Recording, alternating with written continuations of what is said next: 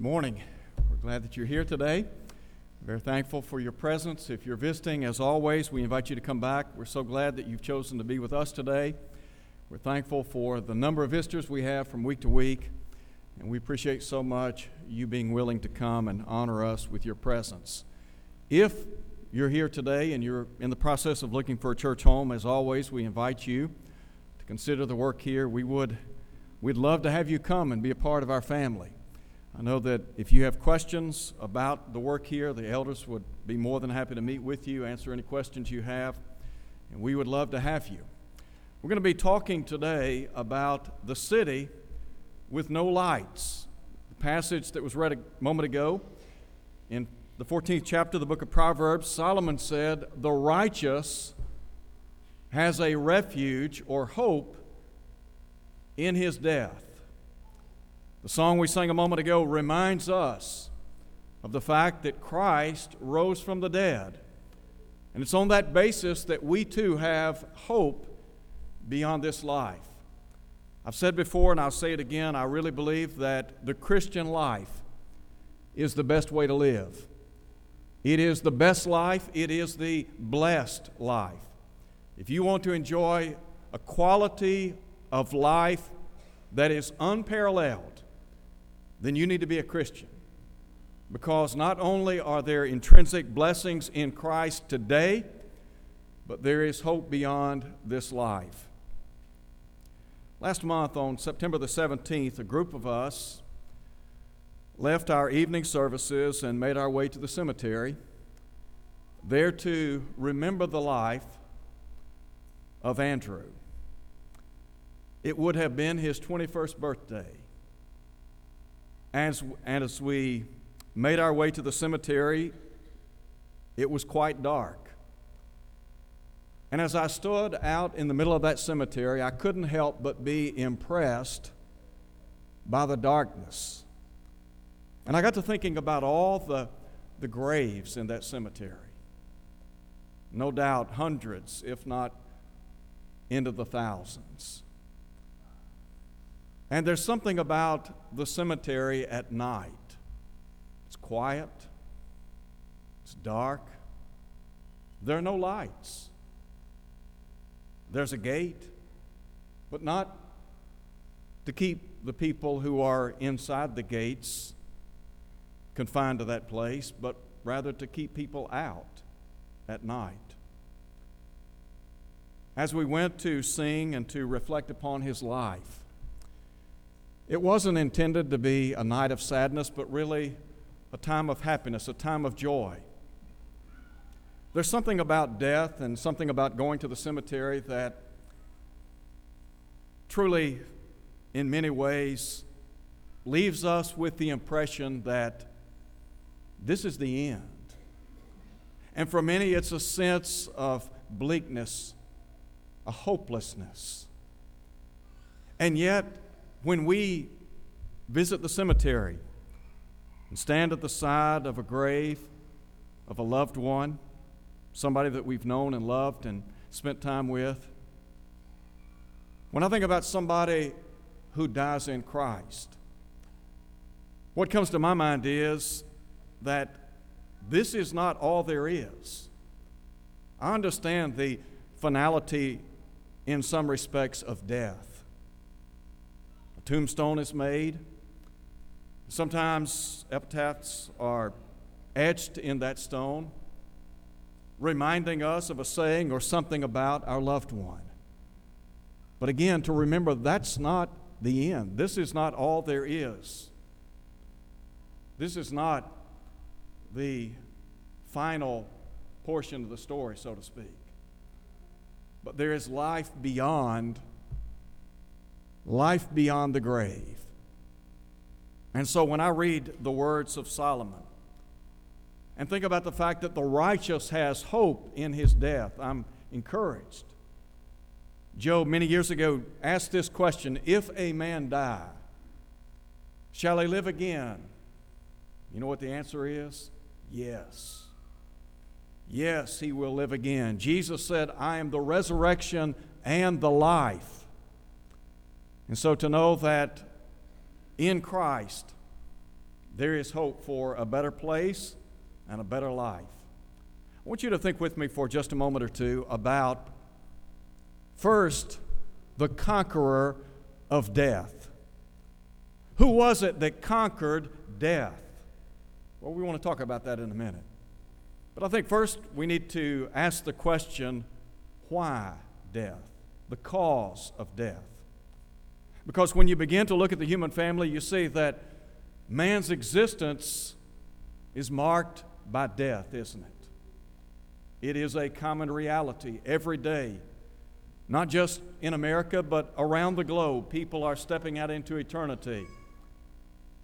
And sometimes we talk about people stepping out every second of every minute of every hour of every day of every month of every year until Jesus comes. And so, yes, yes, death is a reality. The Hebrew writer said, It is appointed that a man once to die, after this cometh the judgment. But why death? What's the cause? I can sum it up for you in one word. And that one word is sin. Paul said, Through one man, sin entered into the world, and death by sin. And death is passed upon all men, for all have sinned. And so, the cause of death, and it is described by Paul in 1 Corinthians chapter 15 as an enemy. The cause is sin. God had said to the first couple that they were not to eat of the tree of the knowledge of good and evil because God said in a very plain and forthright way, The day you eat thereof, He said, you'll surely die. Genesis chapter 3 is but a reminder that Adam and Eve transgressed the law of God in the Garden of Eden, imposing death upon themselves. So God intervened and began unveiling his redemptive plan in Genesis chapter 3, verse 15. The consequence, however, death. So we think about the brevity of life. I don't have to stand here and talk to you about how brief life is because, at best, it is so brief. Do you remember when Jacob reunited with his son Joseph? And Joseph had Jacob and his brothers brought down to the land of Egypt, and they would later settle in the land of Goshen. And Jacob stood before Pharaoh. Pharaoh asked him, How old are you? And he said, The days of the years of my pilgrimage are 130 years. But he said, Few and evil have been my days upon or in this life. Here was a man that lived to be 130 years at that point in time, and yet he reflected upon his life and he said, Few have been my days upon this earth. Job said, Man born of woman is of, listen to him, a few days. Psalm 90, the Bible tells us we might live to be 70 or 80 years of age. But the psalmist said those years are accompanied by strength, sorrow, and labor. And then he said, It's soon cut off and we fly away. And so, in light of the brevity of life, he would say, Teach us to number our days that we may apply our hearts to wisdom. James in chapter 4 asks this question What is your life? In his response, it is even as a vapor that appears for a little while and then vanishes away. So, the brevity of life, you might live to be 70, 80. Some of you here today into your 70s, 80s, some exceeding that. And yet to know life at its zenith is short. And so I think about the brevity of life and then the burdens of life because one of the consequences of sin in the garden, human suffering. Job said, Man born of woman is a few days and full of trouble. Think about those of us who are here today and the problems and heartaches and sorrows that we have experienced. And then add to that the number of people that we're associated with, whether a friend, a coworker, a classmate, a neighbor. I mean, you think about all of the people that you know whose lives are chronicled by burdens. Don't you think Job was well qualified, well qualified to pen chapter 14, verse 1. When he said, Man born of woman is a few days, listen to him, and full of trouble. Did, did he know what he was talking about? You know, sometimes when you're faced with adversity or difficulty in life, or quite possibly a decision that must be made, and it is a very important decision, you want to talk to somebody who's been there and done that. And if I want to know about human suffering, then I want to read the book of Job. I want to see how he reacted to trial and tribulation. How, how did he respond in the face of adversity? So, life is filled with adversities. We talk about the brevity of life and the burdens of life. So, the cause of death. But then I want to introduce you to the one who conquered death. The Bible says in Hebrews chapter 2 at verse 14 that Jesus destroyed him who had the power of death. Listen to him, that is the devil. Adam and Eve succumbed to temptation in the Garden of Eden because of the work of the devil. And Jesus came to destroy the very work of the devil, according to 1 John chapter 3. When Jesus died on Calvary's cross, in the minds of many, wickedness triumphed. To some, the devil had won. But you remember in Genesis chapter 3, verse 15, God said, speaking of the serpent, that his head would be bruised. The heel of Jesus, the promised seed, would be bruised. Jesus suffered immensely on Calvary's cross. But when he was raised from the dead three days later, he dealt, as we would say, the devil a death blow. And so Jesus conquered death. He has conquered death. And as Paul would say, the last enemy to, to be destroyed is death. So we can take comfort in knowing that there's coming a day and time when, as John would write in Revelation chapter 21 at verse 4, that death will be no more. Never again will you stand at the side of an open grave. Never again will you bid good night to a loved one. Those days will be long gone.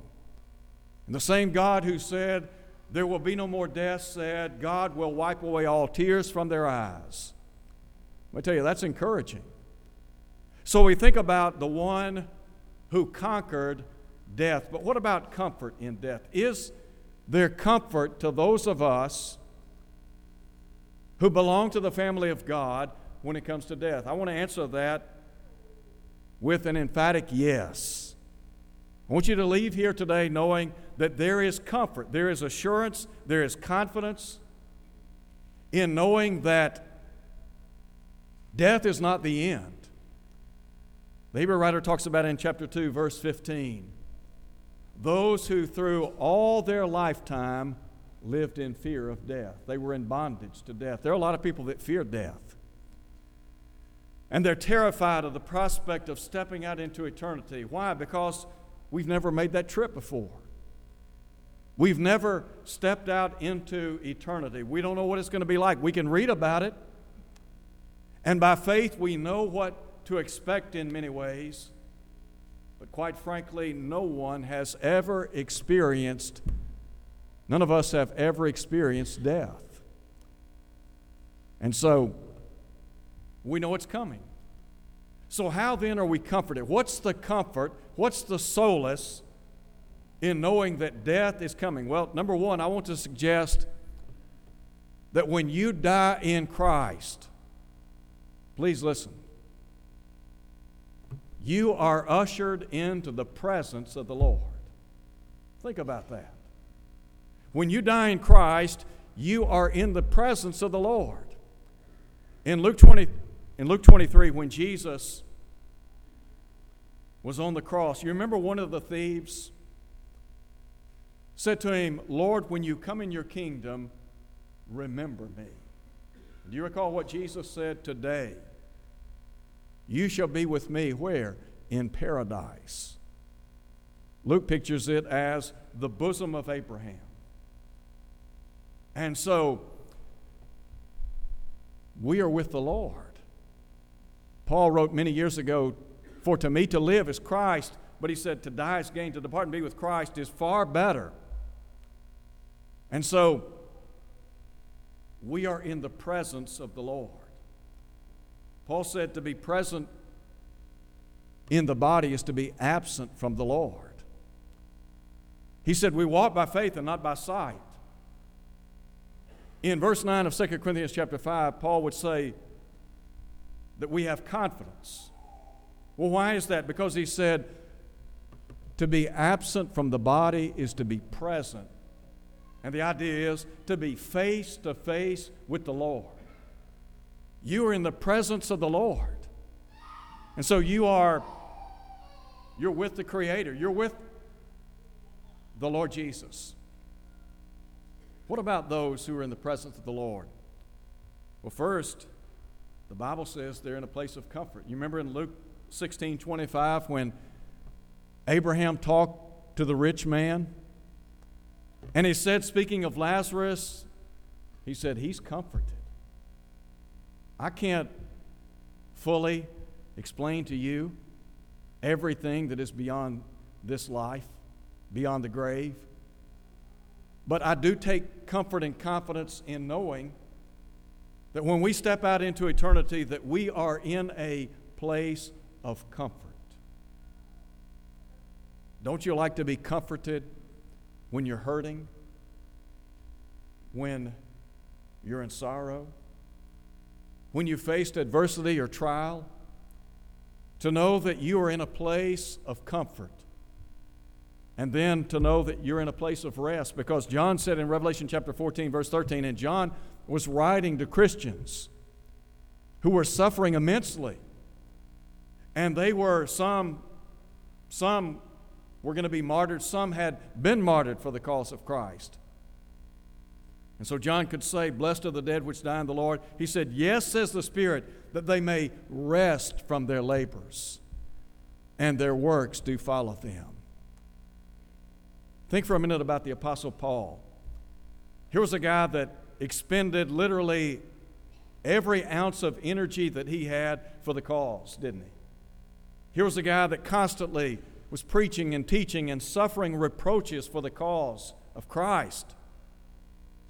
And yet there was a sense of liberation at death. Why? Because number one, he was comforted. Number two, he was resting.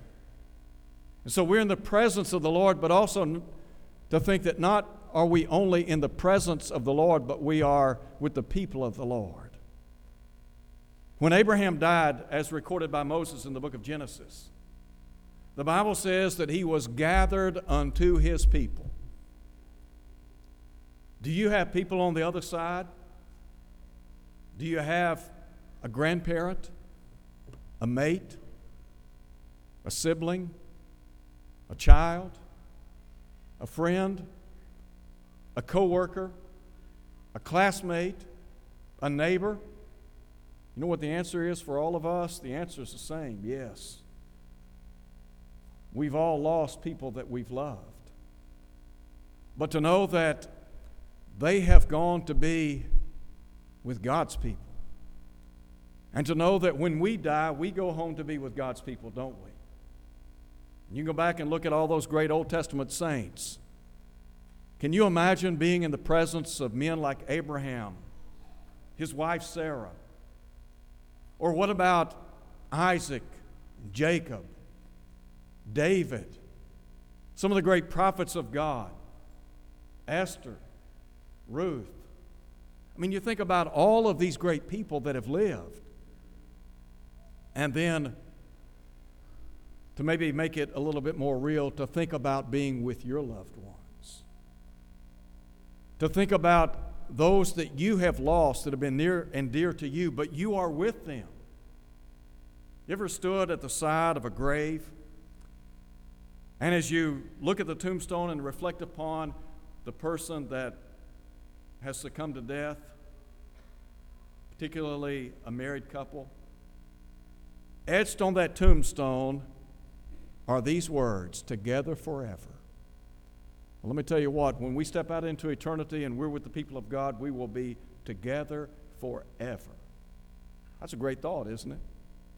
Now, There's a third thing I want you to consider in our study, and that is the crown that we will receive from the Lord.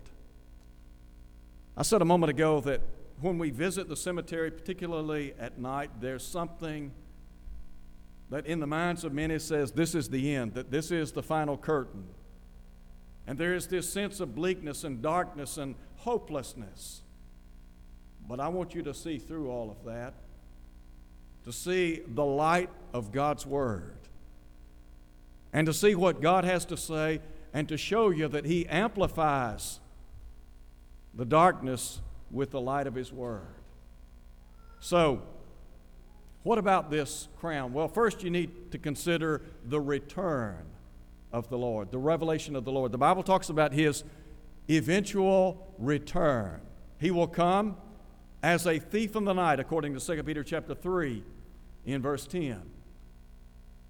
And the Bible talks about the sight and sounds of the Lord's coming. Many of us have probably seen on television occasions whereby stars are on, quote unquote, the red carpet. And they are on the red carpet because they want to see, they want to be seen by people, don't they? And we talk about how fancy their attire and how glamorous they may look. And they are seen by a chosen few. Well, you need to understand when Jesus comes, he will be seen by all. What about the sight of Jesus' return? John said in Revelation chapter 1, verse 7, listen to him, every eye shall see him, and they also who pierced him, and all nations of the earth shall mourn over him. When Jesus comes, everyone will have, as we would say, a front row seat. He won't come and you miss him. I promise you that. When the Lord Jesus comes from heaven, you will see him. Jesus said he'll come with all his holy angels. And so, the sight of his coming, can you imagine Jesus coming with that band of angels? What about the sounds of his coming? Well, Paul said in 1 Thessalonians chapter 4 that Jesus will descend from heaven with a shout, and that shout will be heard by everyone, whether in the grave or on planet Earth. We'll all hear that shout. We will hear the voice of the archangel. The Bible says we will hear the trumpet of God. Can you imagine? Some who have been in that silent city of the dead for thousands of years, they will hear. They will hear the sound. They will hear the voice of the archangel. They will hear the trumpet of God. If Jesus were to come this very hour, we would see him, and the sounds would be so evident we wouldn't miss him. So his return is not just probable, probable it is definite. But what about when he comes, his resurrection? And let me tell you what, the basis upon which we know that one day we will be raised from the dead is because he has been raised from the dead. Paul said that Jesus was declared to be the Son of God with power by the Spirit of holiness, by the resurrection from the dead. In 1 Corinthians chapter 15, Paul says, in effect, that Christ has been raised from the dead, verifiable by the numerous witnesses. And if Jesus had not been raised from the dead, our faith is vain, our preaching is vain, and we're still in sin. And really, our lot is one of misery. But Paul would say in that context look, we shall not all sleep, but he said, We shall be changed in a moment, in the twinkling of an eye, at the last trumpet. He said, The dead shall be raised incorruptible, and we shall be changed. Now you think about that. When Jesus comes, as he said in John chapter 5, all that are in the grave shall hear his voice and shall come forth. Could you imagine being in the cemetery when Jesus comes? And those graves begin to open the dead rise. Paul said in 1 Thessalonians chapter 4 that God will bring with him those who sleep in Jesus. Those of us who belong to him, we will, if we are at that point in time deceased, we will come with him. That physical body will be raised, and that spirit, that soul will be reunited. And Paul could say in 1 Thessalonians chapter 4, therefore, in light of these events, he said, You comfort one another with these words. And so the return of the Lord, the resurrection by the Lord, and then the reward given by the Lord. Let me tell you what, you live a faithful Christian life, what do you have to look forward to? You have an inheritance. It might be that you're in somebody's will as we speak. And at their decease, all of the earthly belongings of somebody very close to you will be placed in your hands. But that doesn't even begin to compare to the reward, the inheritance that you have on the other side. Peter said, We have an inheritance, it is incorruptible, it is undefiled, it fades not away, and he said, It is reserved in heaven for you. And so that's why Jesus would say, Look, you need to be faithful until death so that you might receive the Stephanos, the victor's crown. James said, Blessed is the man that endures temptation. For when he has been tried, he shall receive the crown of life which the Lord has promised to them that love him. Is it worth enduring the trials and the tribulations, the adversities and sorrows of this life? The answer is yes. Is it worth being faithful to God despite adversity and persecution and trial? The answer is yes. Why? Because the crown of life awaits us. One day God will bestow on us that beautiful crown, that victor's crown, and we will go home to be with God forevermore. And so, as Solomon said many, many years ago, the righteous the righteous has hope in death. If you're a child of God, you have hope. I'm telling you here today, you have hope. In Ephesians chapter 2, Paul talks about people who have no hope. And the reason they don't have hope is because they don't have God in their lives. Ephesians 2, verse 12. When we went to the cemetery last month and reflected on the short life of Andrew, a friend, a brother in Christ. We did so with sorrow, probably to some extent, but with joy. Why? Because we know we'll see him again.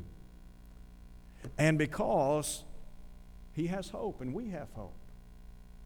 And if you're a child of God, you have hope. Look, a hundred years from now, this world will be long, long behind us, and eternity will be before us. So, is it worth living the Christian life? The answer is yes. Is it the best life? Yes. Is it the blessed life? Yes, it is. You got loved ones on the other side, and you're not a Christian? You better get in Christ if you want to see Him again. You want to be with your child? Your sibling, your parent who died in Christ, then you need to be in Christ. Because Paul said in Ephesians 2, verse 13, now in Christ Jesus,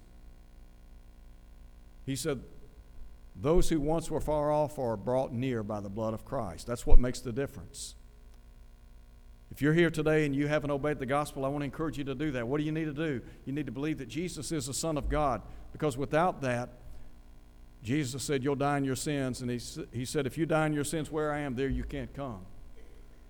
You need to also repent of every sin. Confess the name of Christ, be baptized into Christ so that all your sins can be washed away. Andrew was baptized into Christ one month before he died. One month. You want to go to heaven? You got to be baptized into Christ. Why? Because that's where salvation is, Mark 16, 16. If you're here and you're not faithful. Could we pray with you and for you today? The Bible tells us that God will cleanse you from all sin, 1 John 1 9. Won't you come as we stand and sing?